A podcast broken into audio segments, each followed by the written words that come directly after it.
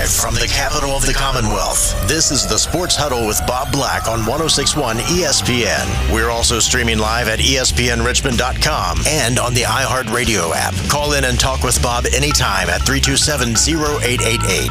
Now, here's Bob Black with the Sports Huddle on 1061 ESPN. Justin Verlander, the New York Mets ace, now that Max Scherzer is gone, is also leaving town. He has been traded to the Houston Astros, a place where he won a World Series and a place that in the offseason wanted to give him only a one year deal. Verlander goes to Houston after signing a two year, $86 million deal with the New York Mets. There's also a conditional option for a third year if he pitches 140 innings next year. That scared a lot of teams off, but the Astros clearly know what they're getting in Justin Verlander. He has been their ace before, and he's going to be their ace again for another run. Jeff Passan on ESPN breaking the announcement that Goochland's own Justin Verlander, the Old Dominion University product from way, way back in the day, is heading back to the World Series champion Houston Astros, a team with which he led to a ring a season ago by winning the Cy Young and being there at the end for the Astros when they knocked off my fighting Phils in six games to win the World Series. And then he bolted for seemingly greener pastures. They were green only because the money was green. Other than that, it wasn't green. It was mud in New York, and he's gone. He's out, and he's going back to Houston to try and get them back to the promised land. We welcome you to the Sports Huddle for a Tuesday afternoon. Bob Black with you here, hosting remotely. Yeah, a little extra pep in my step in my voice today. I'm like a fish in water this afternoon, right? I love this. Major League Baseball, the trade deadline, it's on the clock. We are right on the clock with them. The deadline hits at 6 p.m. Eastern, right as we go off the air this afternoon. So if there are any 11th hour deals to be made in the next hour and 55 minutes, we'll be keeping an eye on them for you throughout the course of the sports huddle this afternoon. The other reason I'm pepped up today, AJ is back. He's on the other side of the glass in the producer's booth. He'd be the first voice you'd hear if you dial us up to get on the air, 804 327 0888. Also, our text line, 327 0888. And look, what Buster Olney just said, if you were listening closely and intently, which we encourage you to do, to the Sports Center update. This is the one time of year when small sample size can go a long way. That's why Buster Olney and Jeff Passan are two of the best at what they do. ESPN, don't you dare ever get rid of those two guys.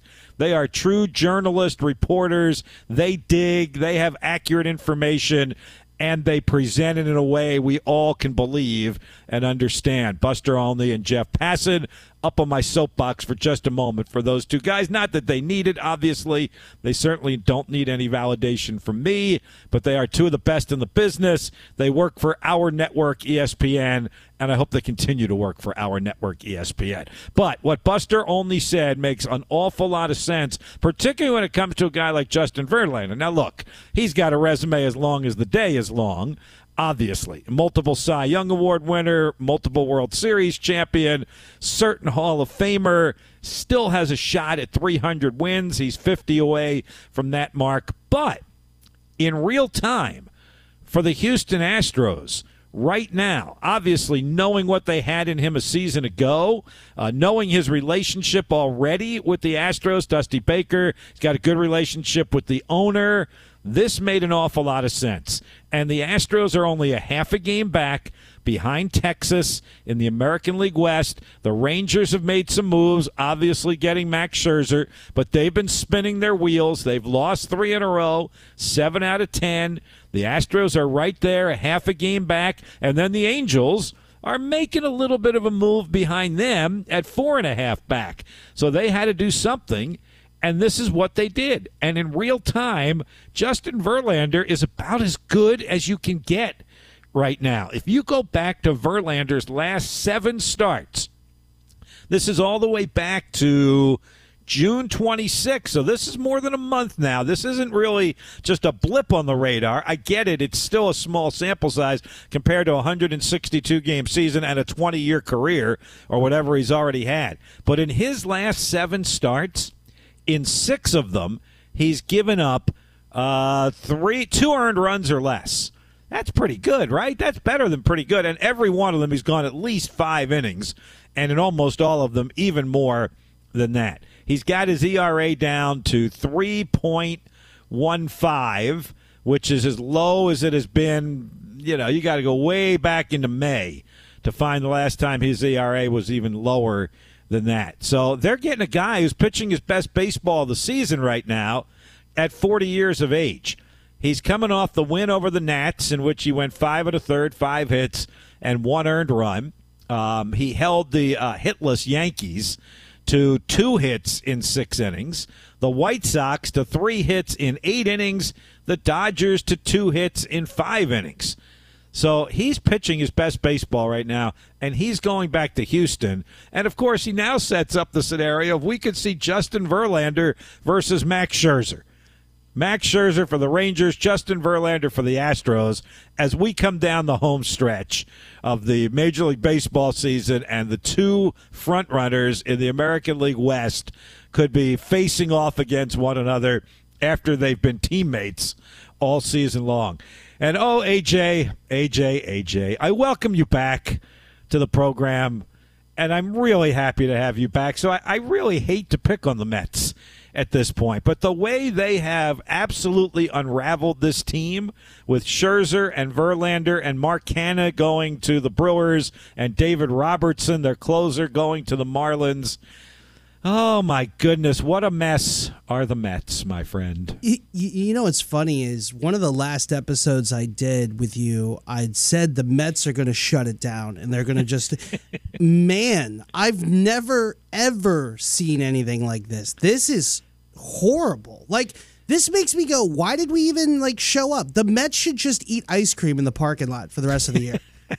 oh, that sounds really good. A little ice cream on a hot, warm summer day, the first day of August, would be great. I mean, even the Nationals did this, you know, a couple of years ago when they dismantled what was a world championship team. So the Mets don't have a world championship in recent memory to bank on, whereas at least the Nationals had that and their fan base could live off of the well, World Series championship. And they had their reasons. Like what what are the Mets doing next year? I have buddies in New York who are like, we're going for Shohei. I'm like, I don't see any I don't I don't know what we're doing. What what what are we trying to accomplish here? Yeah, they're even giving the other teams a lot of the salaries of yeah. these players just to get them off their hands. To do they, to do what? Farm? Are we gonna are we gonna pay attention to our farm again? I guess so, because you're getting prospects who are probably a year or more away from playing at Citi Field in New York. And I, I really hate to do this, and I hate to you know kick you when you're nah, down. Do it, baby. It's, it's and you're not my only friend who's a Mets fan, so there there are others out there. But I mean, obviously, Twitter or whatever you call it. By the way, I, I am not calling it X. It, it's Twitter, and it's going to stay Twitter. And I'm going to tweet. I'm not going to X and Musk can do whatever he wants with my account. I don't really care.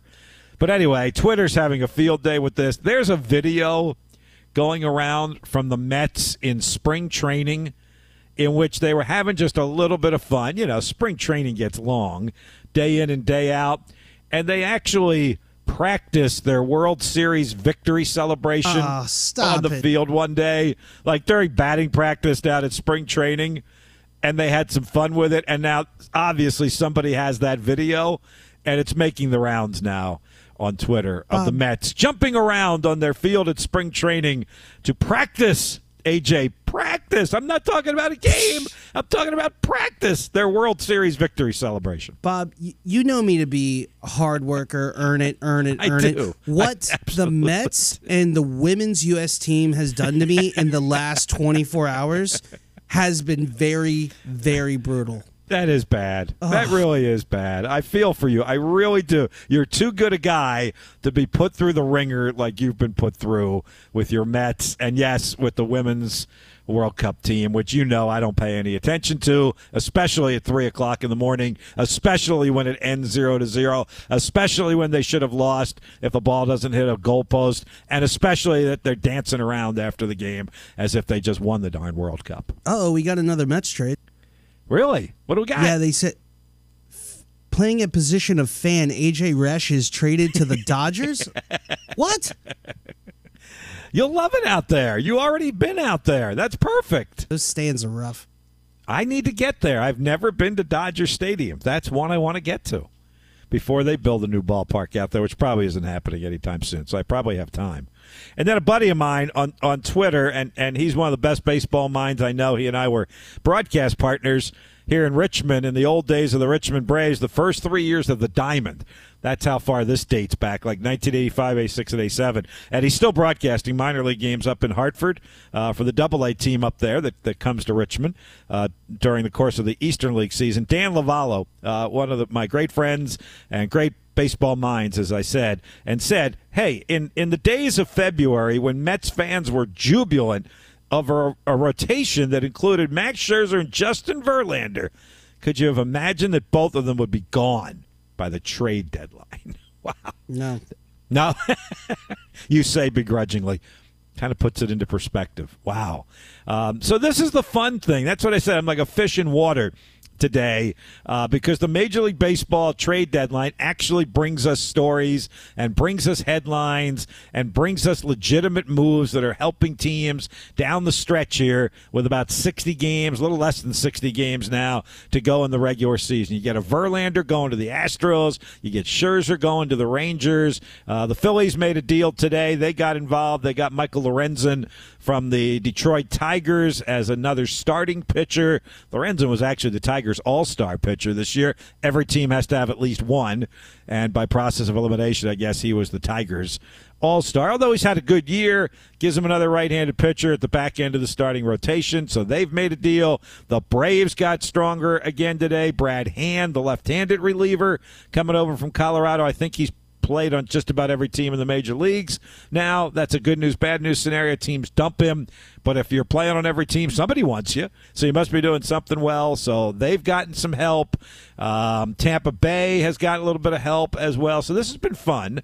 And we will keep an eye on this thing. The Padres all of a sudden think they're back in this thing. So they went out and got a couple of guys from Pittsburgh today. Uh, Rich Hill, the left handed pitcher, Ji Man Choi, the first baseman, to help them. So they think they're still in it. Um, the Orioles have been kind of quiet even though they're in first place in the American League East. Uh, they really haven't uh, gone out yet, but they've got you know hour and forty five minutes to go before the trade deadline. The bell rings at six o'clock. So this is really a lot of fun. Not to mention the baseball on the field that I want to get to in a little bit as well. And let me tell you exactly what we're going to get to on the Tuesday Sports Huddle. Here's what's coming up on today's Sports Huddle. Just a huge fan of the sport. This is the River City Rundown. River City Rundown brought to you by the Richmond chapter of the American Red Cross. During these hot summer months, donating blood and volunteering is crucial to the success of the Red Cross. To learn how you can help, visit redcross.org. All right, we're going to do a lot of baseball talk today and stay mainstreamed because that is the breaking story of the afternoon, and it's what this sports talk show host loves to talk about anyway. So there will be a lot of baseball talk. But beyond that, we're going to kind of steer off into a couple of different directions with our guests today. And I'm really kind of excited about it and we'll be able to take a breath away from the baseball news of the day. At the bottom of the hour, Jermaine Ferrell is going to join us, uh, sports guy at WFXR uh, in Roanoke. And Jermaine used to work at Channel 8 when Channel 8 used to have sports until they made the wrong decision to eliminate sports, as did Channel 12.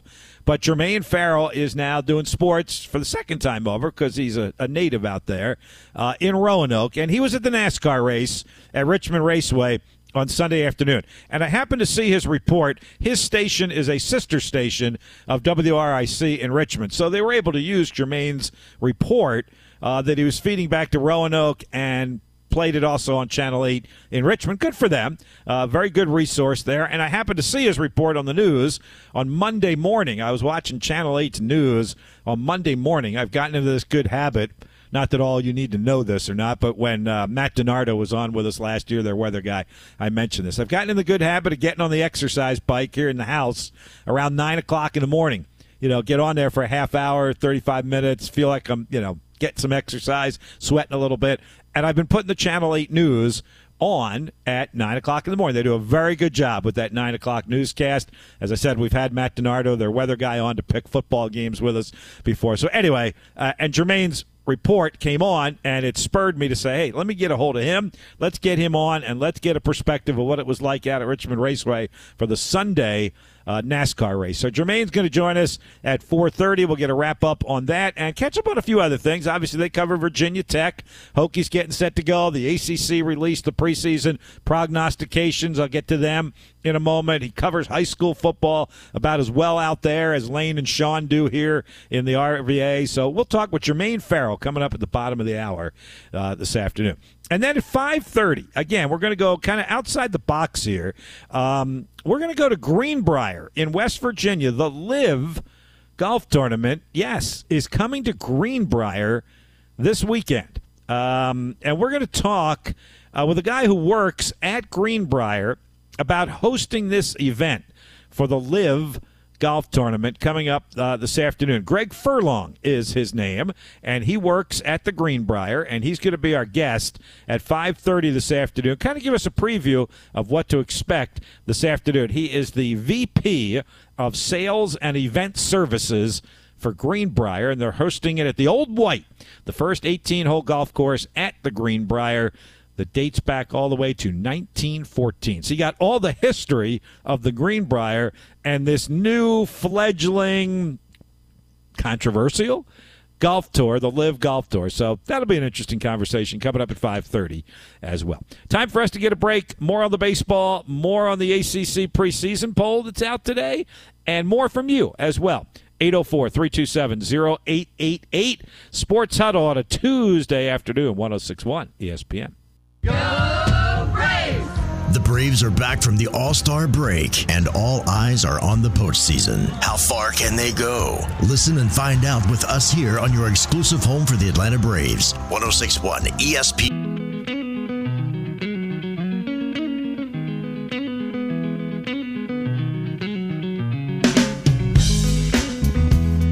Let's do a little rundown of the ACC preseason football poll that was released today. Of course, these polls don't mean much.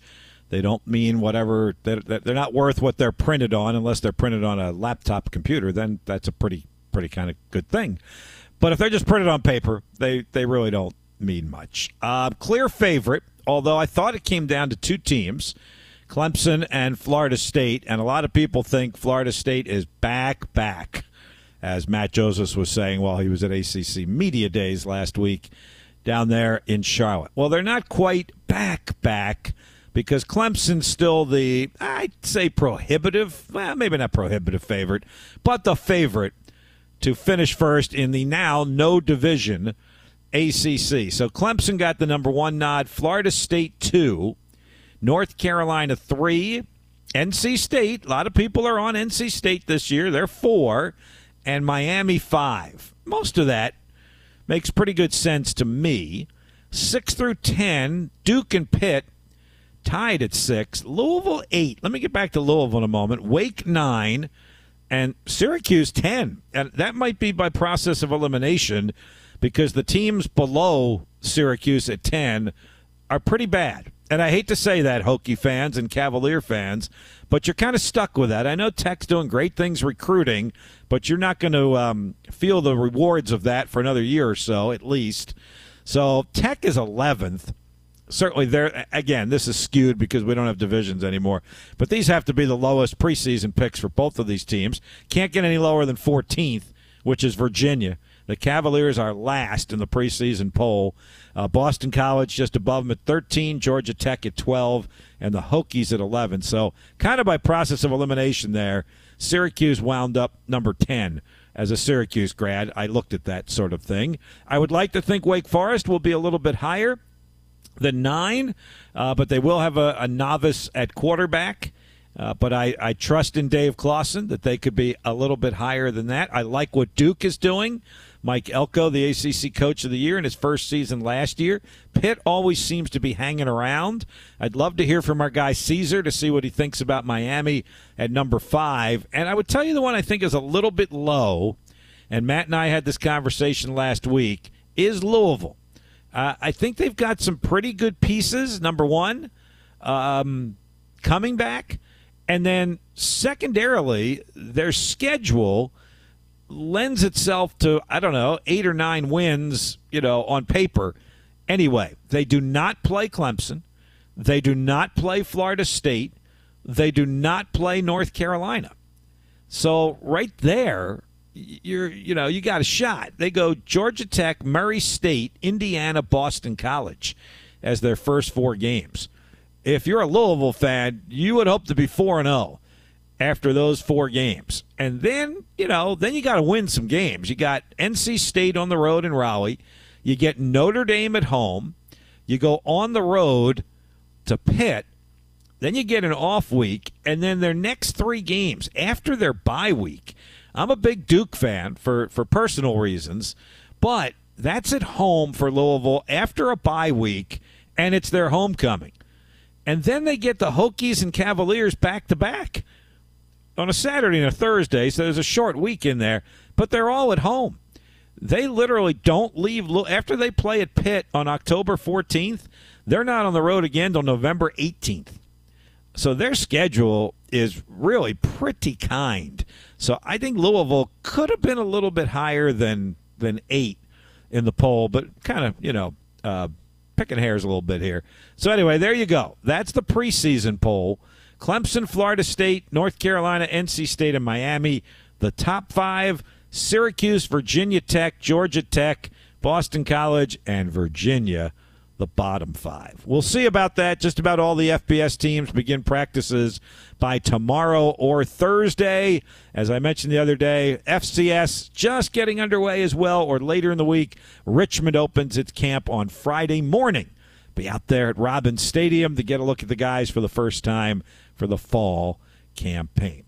All right, 427 on the Sports Huddle. Let's get a break in here. On the other side, we go racing. We talk some NASCAR and some other sports, maybe a little bit about the Hokie football team and that preseason prognostication of number 11 in the nation. Jermaine Ferrell will join us after the break. He's the sports director at WFXR. That's the Fox affiliate in Roanoke and the CW affiliate, WWCW, in Roanoke as well. And he was on site at Richmond Raceway Sunday, and he's going to join us for a little NASCAR talk next on the Sports Huddle. In just five Saturdays, the Spiders return home when UR opens their 2023 season at Robins Stadium versus Morgan State at 6 p.m. Don't miss any of the action on your home for Spider Athletics all season. 1061 ESPN Richmond. Herman Allen.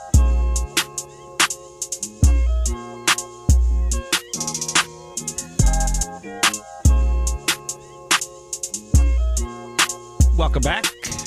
Bob Black back with you Tuesday afternoon Sports Huddle, 1061 ESPN, here in the capital city, which just hosted the NASCAR race this past Sunday at Richmond Raceway.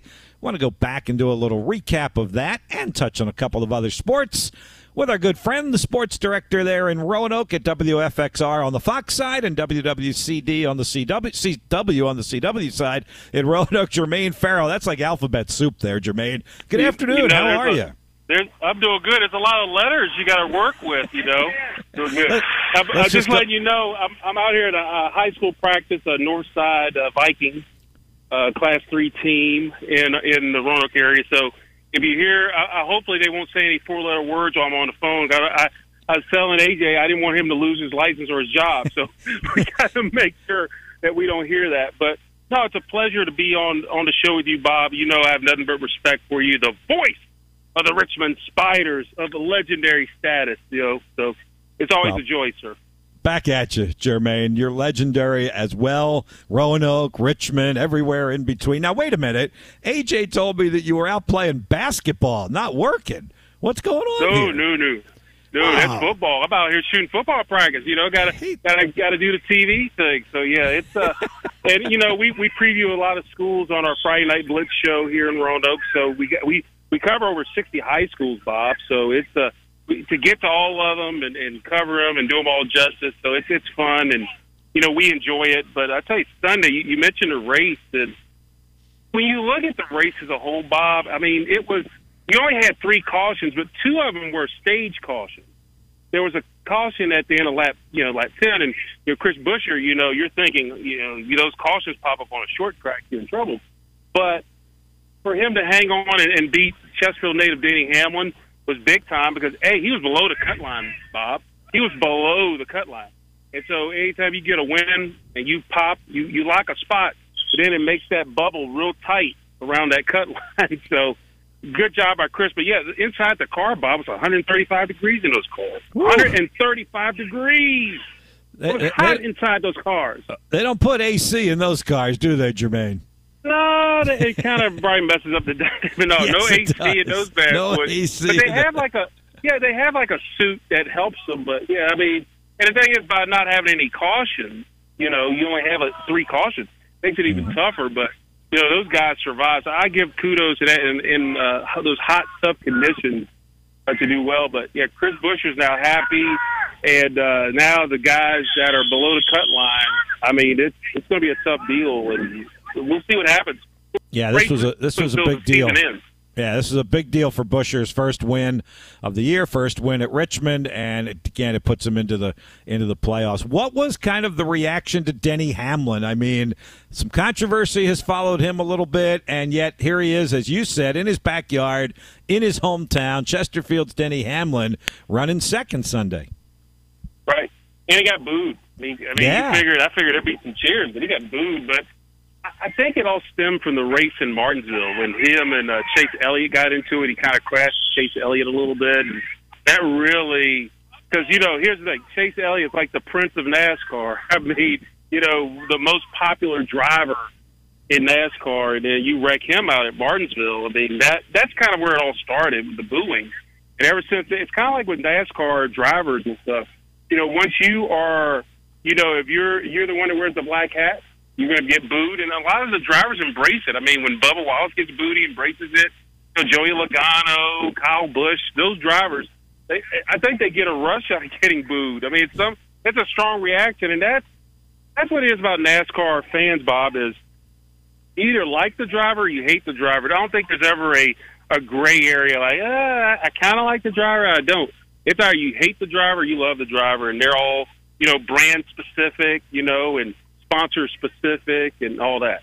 Yeah, absolutely. But I think that's good for the sport, actually. Hate them or love them, uh, and be passionate about it either way. And we've watched that, Jermaine, and NASCAR for, for years and years and years now, which brings me to watching NASCAR, NASCAR, which is another reason I wanted to bring you on, because you were there Sunday. I had some thoughts and comments about this. This is unusual for Richmond to have this race in July, to have it in the daytime, to not have a race under the lights. How was kind of – you know, the crowd, and I'm not saying to quantify because I know NASCAR doesn't give out numbers on attendance, but just kind of the feel of the day at Richmond Raceway for something that was a little bit unusual for them rather than being on the cusp of the playoffs with the race or the first playoff race itself, being in the fall, being under the lights. Can you kind of compare and contrast what you felt and saw Sunday?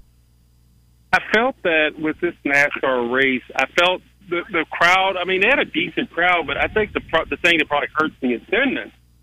It was definitely just the temperature. I mean, it was so mm-hmm. hot out there. I mean, so you know, a lot of fans probably would have normally would have been there. I think the race is in a good spot because the thing is, like for us as broadcasters, I mean, anything that's in you know September, October runs into college football and it runs into high school.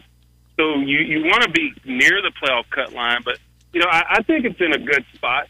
I mean, and and let's face facts, ratings drive the train, and, and a Saturday night race really hasn't done well on NASCAR. That's why, if you notice, there aren't a lot of Saturday night races. There used to be a bunch, but now, you know, there's only like a handful of. Saturday, I don't think it's even a handful. That maybe, you know, like Martinsville when they came back. I mean, they raced Saturday night, but then they moved it to Sunday afternoon because it was the fans, it was the TV ratings. But it's just one of those things we just have to see how it goes and plays out. I kind of like where it is. I think it's in a good spot, and I think the Richmond folks, Lori Waran and the crew over at Richmond, I think they like where they are because you know it's still a big race. I mean, whether you're in the playoffs, I mean, if you're real close to the playoffs, like if you're like like they're the fifth race, you know, outside of uh, the playoffs, and every race leading up to it gets bigger and bigger and bigger. And so this race right here is huge because when you look at it, like I said, you you, you got guys that are on the cut line. Some feel very comfortable getting into the playoffs, trying to point their way in. But if you have a bad week, I mean, you're going to be in some deep trouble. So that's really, you know, where the rubber meets the road when you look at that. Rick. So, I mean, Rick. I mean, Bob. Sorry, I was on. I was on uh, earlier with Rick Watson, the, the voice of the Radford Oh. Highlanders, this morning. Absolutely. So Now, I- I'm there's a- sorry for calling you Rick. No, no, that that I'll take that as a compliment. There's a legend Yeah.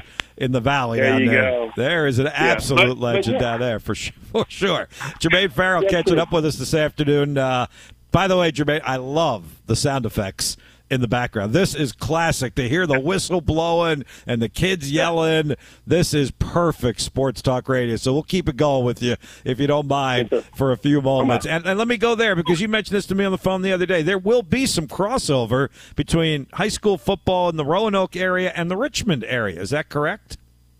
Yeah, because in Richmond five, I mean Richmond in Region Five C, uh, Patrick Henry and William Fleming, they were in Region Five D. So the Roanoke schools that were in, in Class Five would travel up to Northern Virginia for the regional playoffs. And now you, you're lumped in with uh some of the Richmond schools, and, and a couple of them I, I don't know off the top of my head. But I do know there's some Charlottesville area schools in Louisa County, which moved up to Class Five, which is huge because they were a strong Class Four team, and they moved to Class Five. And you got Albemarle uh, out of Charlottesville, and then you got some of the other Class Five teams in the Richmond area. That so you add to the mix uh, Franklin County in our neck of the woods here in the Roanoke area, William Fleming and Patrick Henry. It makes travel much easier because you know going going from Roanoke up to Northern Virginia is about a, on a bus how about four and a half five hours. Yeah. So just imagine, I mean, with Richmond, you're dealing with a three hour bus trip if you have to go there, or if the Richmond schools have to come, you know, west, you know, you're looking at about a three hour trip. So, you know, it, it's kind of a, but the way the, the geography in our state is, I mean, the VHSL and the classifications, you know, you, you try to lump everybody close by, and it's not a perfect match because, you know, in our neck of the woods here in the western part of the state, there's only three Class Five schools. In fact, Franklin County was Class Six, and they dropped down. So we only have three Class Five schools, whereas you know, in in most of most of the classification in this part of the state, in the western part of the Roanoke area, are Class Three schools. So you have a bunch of those. But uh, in, in the Richmond area, I mean, you, you got a good mixture of, of Class Five, Class Four, Class Three, got some Class Two in there, and then you go down to the Tidewater, it's the same thing. So it's it's really there might come a time where the VHSL might look at adding an extra classification because I mean you look at a Highland Springs that that went up to Class Six and you know Coach Johnson I, you you talk about one of the best coaches in the state. I mean he is hands down one of the best, and there's some other great ones in the Richmond area. But to have the success he's had and to make that program with Highland Springs over the years, they did have success, but it seems like you know Coach Johnson has taken that to another level. So, and, and moving up to Class Six, I think they can hold their own in Class Six. So it'll be uh, interesting to see that and and see how it goes. So you know, football season here. The high schools are ready. Like I said, the ambiance that you're hearing, the natural sound of the, and they're wearing pads. They're wearing the the shoulder pads, so you hear some popping, hearing the helmets. That's what football's all about, and it's going to be even better and better once we get to August and, and to get into September and all that. We uh, we can tell how much you love the high school scene with it behind you and just the passion in your voice. That, that- that's awesome, Jermaine. When do they kick it off out there? What uh, uh, sometime in August, right? A little later in August, they'll start Yeah, playing. the, the, well, the state, the state, they can start playing games on August 24th. That's Okay. a Thursday, and then you got Friday, August 25th. Some teams play on August 26th on a Saturday. So that that last weekend in August is when the season starts. You have 10, you have 11 weeks to complete 10 games. So some teams will have a obviously will have a bye week somewhere, whether it's the first week of the season, which is crazy, or the last week of the season, or somewhere in the middle, or somewhere early. Mm-hmm. So you know, and and I've talked to coaches; they really love the bye week in the middle. Because here's the thing: if your bye week's the first week of the season, well, that doesn't do you any good. If it's the last week of the season, unless you're going into the playoffs, it helps you. So a lot of coaches love it. Somewhere in the middle of their season. Absolutely. Hey, last thought from you. Um, you got Virginia Tech right there in your backyard as well. ACC preseason poll comes out today. Hokies are 11th in that poll, and the Cavaliers are last in that poll. What do you what do you make of that? What are you feeling for Virginia Tech in year two of the Brent Pry era that will kick off in a month? Well, the biggest thing, Bob, when you look at what Virginia Tech did last year, they were three and eight, but there are like three games that if they win them, they're going bowling. They're six five. I mean, the, the Old Dominion game, the Georgia Tech game, the Miami game. I mean, penalties and just not making smart plays really hurt them. And there were two games; they had 15 penalties. I mean, you're you're not going to win a lot of games. You have 15 penalties. So the thing is, they weren't that far off. So now, uh, and I think what helped Coach Pry is the fact he has another year under his belt now as a head coach. That first year, you don't know hardly what's going on as a head coach, but now you've gone through it, so now you know what to expect, and you know the things like class schedule, things like uh, you know just knowing where to go and what to do, and, and setting things up. Now he's had a year under his belt, so now he knows. Okay, this is what I have to do as a head coach.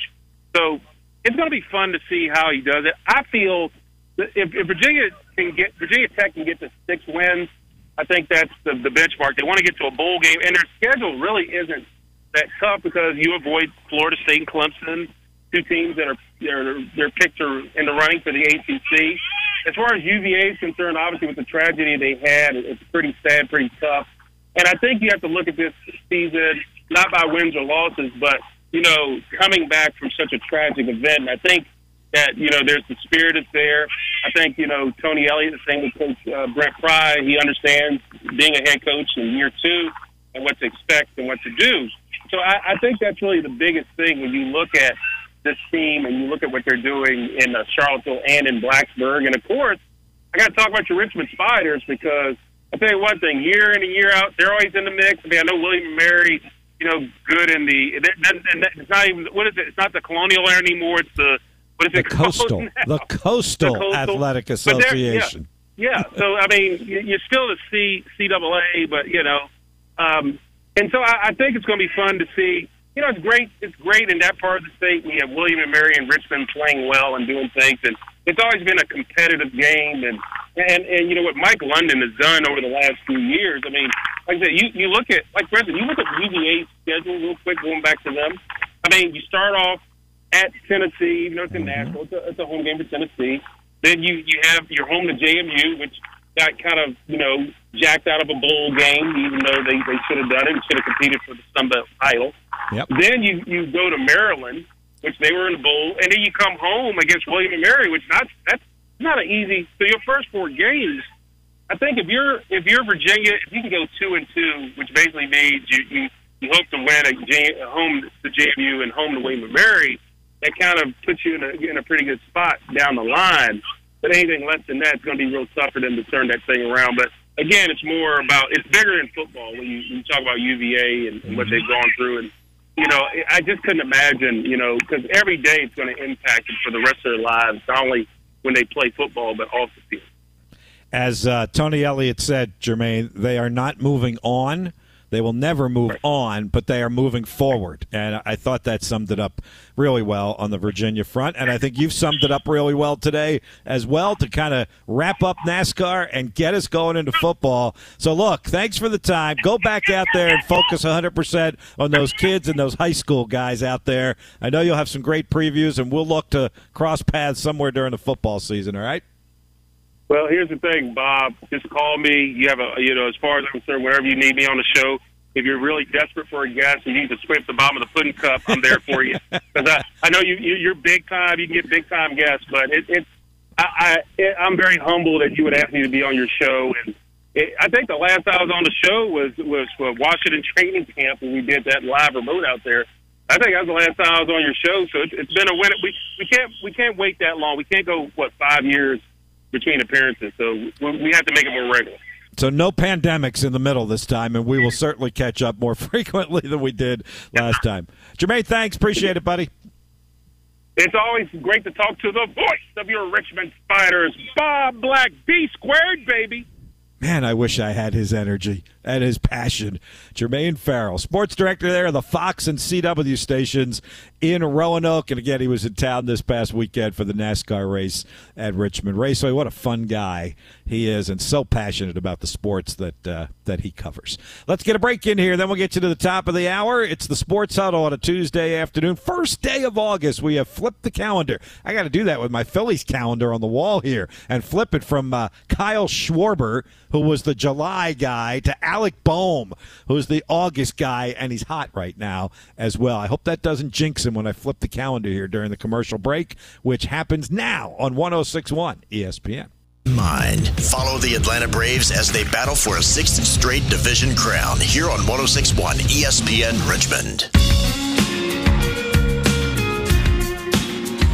Don't even know if he knows that I called him out earlier when I was running down the ACC preseason poll, Miami at the top five, and I said, I wonder what Caesar thinks about that. So we're going to find out. Hello, Caesar. How are you?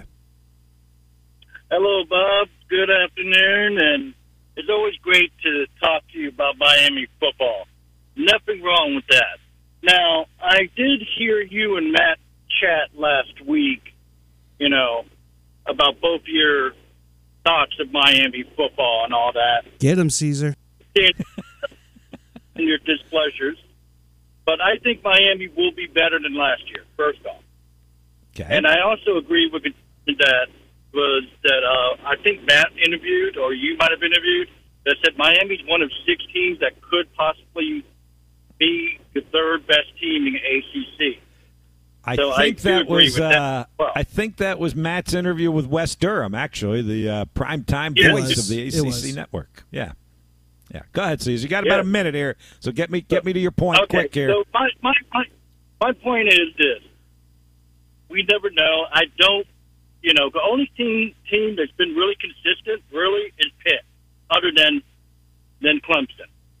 You know, the only team consistent in the ACC right now. North Carolina shows good, and then they they lose two or three games they're not supposed to lose. And Louisville's the same way. They win games they're not supposed to win. They beat FSU, and then they lose to somebody they're not supposed to lose. So the ACC is going to be a mixed bag, like you said. It's going to be real crazy. I think Miami can maybe be the third or fourth best team in the conference. I wouldn't year. argue with that. And- I, I would agree with that. Yeah. Yeah, I would. And I, I- think I think the schedule is not in your favor, particularly when you got Florida State, Clemson, North Carolina, and NC State, uh, and uh, Yep. three of the four on the road. So there. There's your challenge, Caesar. But good teams meet those Yeah. challenges. Let's talk some more about it uh, as we have more time and we get closer to the start of the season. Didn't mean to rush you, Caesar, but the music's going, and we got to go to the ESPN Sports Center update. Hurricanes open against Miami of Ohio. Miami against Miami on Friday evening, September 1st at 7 o'clock down there at Hard Rock Stadium. Uh, yeah, we are in football month now that we are into August, but it's also baseball time. We'll talk more about that after the ESPN Sports Center update at 5. It's straight ahead on 1061 ESPN.